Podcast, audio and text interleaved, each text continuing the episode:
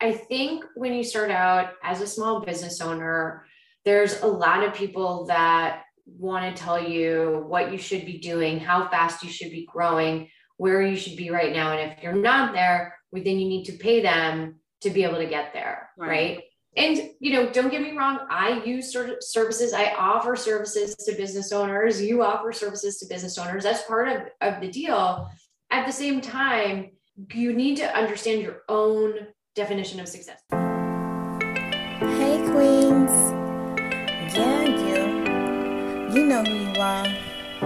God, come on. Go ahead and put that crown on your head. Now tilt a little to the left now a little to the right. Perfect. Now let's get to work. Because we know you got big goals and you got big dreams and not afraid to let them know. Why? Because you step into your purpose. You speak out on your faith. And you shift up in your journey. Because you a boss. Welcome to the podcast Drop the Aspiring Act with your host, Veli of QueenBayGoals.com reminding you that you are a queen before anything else. It's your life and your goals. Make it royal. All right, y'all. Go ahead and work that crown. Hey, Queen Bays, welcome to another episode of the Drop This Aspiring Act podcast. Today we have with us Liz Whitehead, who is an entrepreneur of 12.5 and Diversity Masterminds. Hi, Liz, welcome to the podcast. Hi, Belly. Thank you. So, can you tell us a little bit about yourself and those two businesses that I just mentioned? Absolutely. So, I started these businesses. They are 12.5 is a business development consultancy, and Diversity Masterminds is an online course. And they're both geared toward helping diverse business owners build business development strategies that leverage their certification as diverse businesses. So, a lot of people know that, okay, the federal government is looking for certified women owned businesses or LGBT businesses or minority owned businesses, but they don't realize that companies in the private sector have those same goals. And once you get certified, there's a whole process for how you leverage that certification, how you make the most of it, and actually make it work for you. So, Diversity Masterminds is the first step. It's an online course that shows you step by step what you need to do to leverage your certification. And then my 12.5 is a one on one consultancy when you need a little more hands on work. Okay, awesome. I love it. So I want to talk about what you wrote um, in your intake form. You said you you started your businesses to help underestimated entrepreneurs succeed and grow. I've never heard anybody say they're trying to help the underestimated. So tell me why that's like a key point in your business and why you chose that. Sure. Well, to do that, I have to go way back. So okay, let's take it there. um, yeah. So um, my story starts. So I tell people that I went to Catholic school, and when you might not know, but in the, in Catholicism, the clergy people are often referred to as having a calling. So God spoke to them and said, "This is what you're called to do. So you're going to have a vow of chastity and serve the poor and be married to me, essentially." Mm-hmm. And when I was younger, I was like, that sounds terrifying. I hope I don't have a calling because that's a lot of responsibility. Wow. And I know I and I was so worried that I would have a calling. And you fast forward to when I started my career and I was looking at jobs, I was like, I really want to help people and people were like well you can't really make money at that. Like that's nice but what you do is you make the money and then you give back to charity or that's that's how you do it. So so i realized i kind of have a calling and it's to to help people to be of service to people and and put my talents to use. So when I was starting my own company, I realized that I worked in the organizations that certify businesses. So that certify women owned businesses. I worked both domestically and internationally. And I just realized that I had a lot of knowledge, I had a lot of contacts to bear, and that there's there's a lot of opportunities out there, but companies just weren't able to take advantage of it either because they didn't have the, they, they didn't have the time, the energy, the resources, or the know-how to get it done. So I I started my consultancy first and then which is great, you know, and so I was able to help people and see results, but there's only one of me. Right. And you right, you can only help so many people. So I partnered with uh, my business partner Heather Cox to develop diversity masterminds. So we have an online course that people can take whenever they want, wherever they want, and then we do a live cohort so that people can learn from their peers as well and get a little extra help with the online course. So we have all these different options that work for a business owner in terms of the information they need when they need it in a way that they can actually absorb it and execute on it. I love that. And I love that you have the option where they're with you in the room, or then they can just take the online course as well. So you can still help more people by having that course. I love that. I want to take us back a little bit because you said you were aspiring for four years before you decided to start these businesses. So take us back to the four years back before you started these businesses. Where were you and why did you decide, okay, it's time for me to not be here anymore? Yeah. that story. Yeah. Well, I, I think it's similar to a lot of business owners, probably entrepreneurs.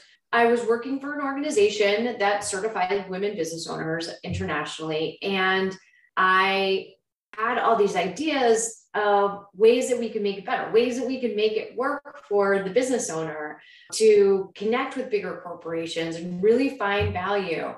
And what I realized was that there's only so much I could do from within the organization. But it took me a long time to kind of get there. I kept thinking, okay, if I do one more thing, if I do this, if I'm just patient enough, then I can really have this big impact. And what really kind of sealed the deal for me was actually having my second child.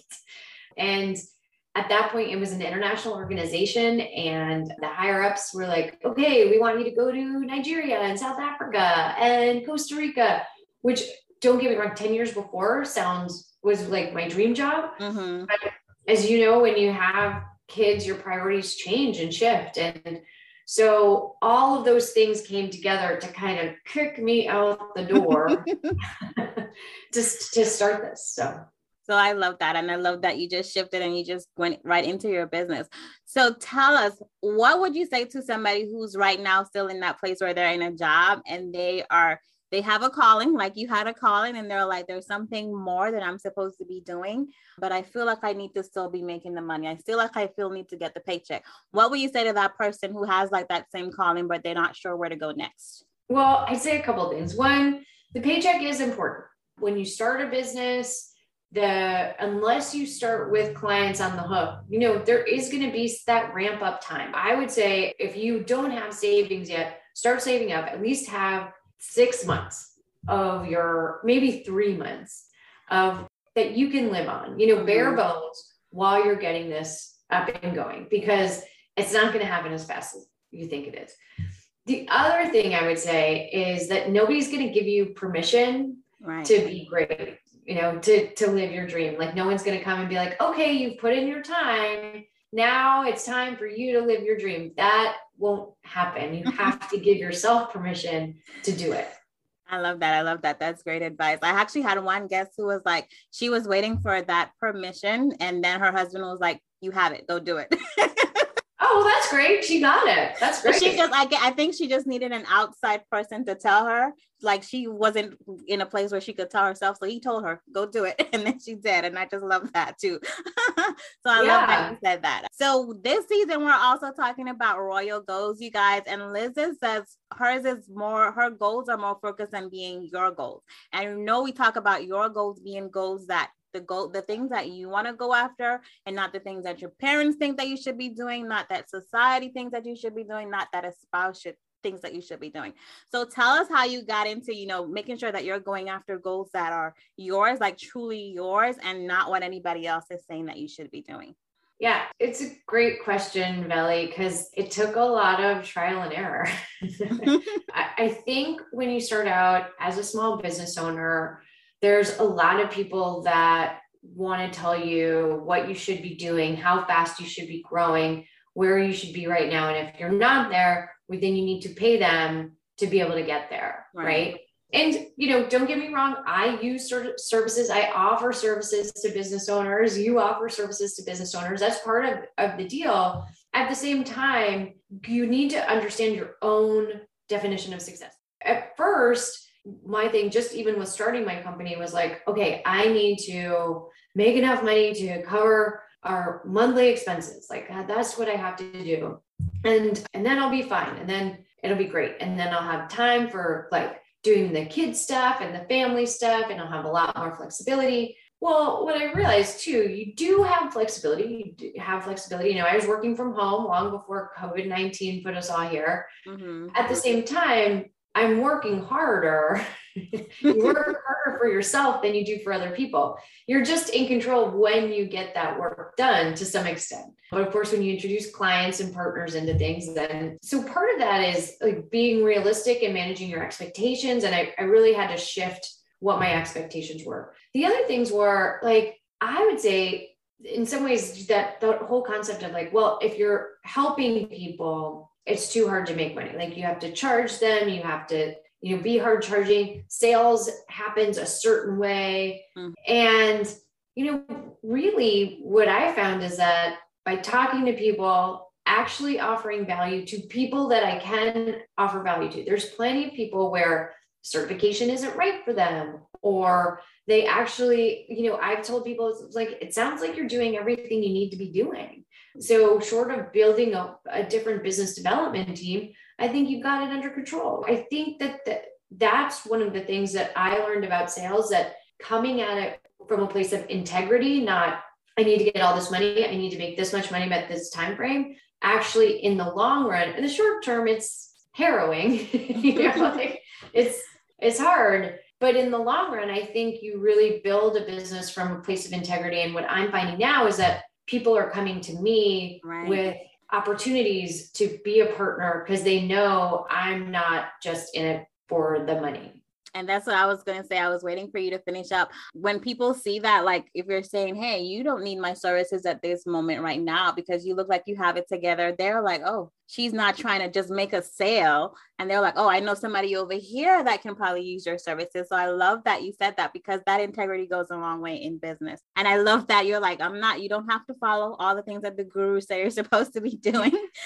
Yeah. it's like you can make your business your own. So I love that. So tell us more about how we can find more of you online and your businesses. Well, sure. We're launching the third of our Business Unusual series through Diversity Masterminds. And you can find that on YouTube and on our website, which is diversitymasterminds.com. On October, in October, we're launching a live cohort of diversity masterminds. But if you miss that, because I think this is going to air after that, mm-hmm. there's always the on-demand course, and we offer those live cohorts quarterly. So, and when you buy the on-demand course, if you want to upgrade to the live cohort, then we actually credit you for for that that piece of it. So whatever you spend on the on-demand course goes right into what you would spend in a live cohort because we we know that you know sometimes you just got to take those steps. So the best place to find me is diversitymasterminds.com and then if you're building a business development team or you really want to get people on board with an all-out go-to-market strategy or I'm shifting from working in the federal government to corporate clients, then you can find me at 12point5.com. And all of those links will be down below, guys. You don't have to go searching. I'll make sure that you are linked to get those courses and to find those websites. So you always know we always like to leave the podcast with a quote, and the guests are given the quote, and I love yours. And I have to read it, or I'm going to say it wrong. so it says the habit of talking the talk has distracted many people from walking the walk. Success is always the outcome of walking the talk by Edmond Mbiaka. And you can tell me if I said that wrong. Um, you got it perfect. Okay. so tell me why that's a quote that you live by. So I think this goes back to the integrity piece of it, right? There's a lot of people out there that you know, in, in, my space, in diversity, equity, inclusion, people are like, I'm all about this. I'm I'm doing this, and then it's like, okay, well, what are you buying from Black-owned businesses? What are you buying from LGBT-owned businesses? And they're like, well, I am a diverse business, so I don't have to count that. I don't have to do that. I think that's one example, and certainly you can see it from the big corporations, the ones who are, you know, making a big statement but then not backing it up. And So I think when you come at something with integrity, it might be hard, it might be uncomfortable at first, but I'm going to work at it and I'm going to do it right. That's when success comes. When you actually don't, you don't just say something, but you actually go out and do it. I love that. So this episode seems like it's all about integrity as well. I love yeah. how you just mix that in there. So you guys, you make sure you, if you didn't catch all the gems, go back and listen to this episode from the beginning because it's not just about making your goals, but it's also about having that integrity in your business or your whatever it is that you're doing in life, having that integrity in there, built into it. So make sure you come back and listen to this episode and make sure you come back and listen to the next episode on the podcast of the Drop This Fire Night podcast. Have been listening to another episode of Drop the Aspiring Act. If you're looking for more information on this podcast and other episodes, please visit queenbaygoals.com.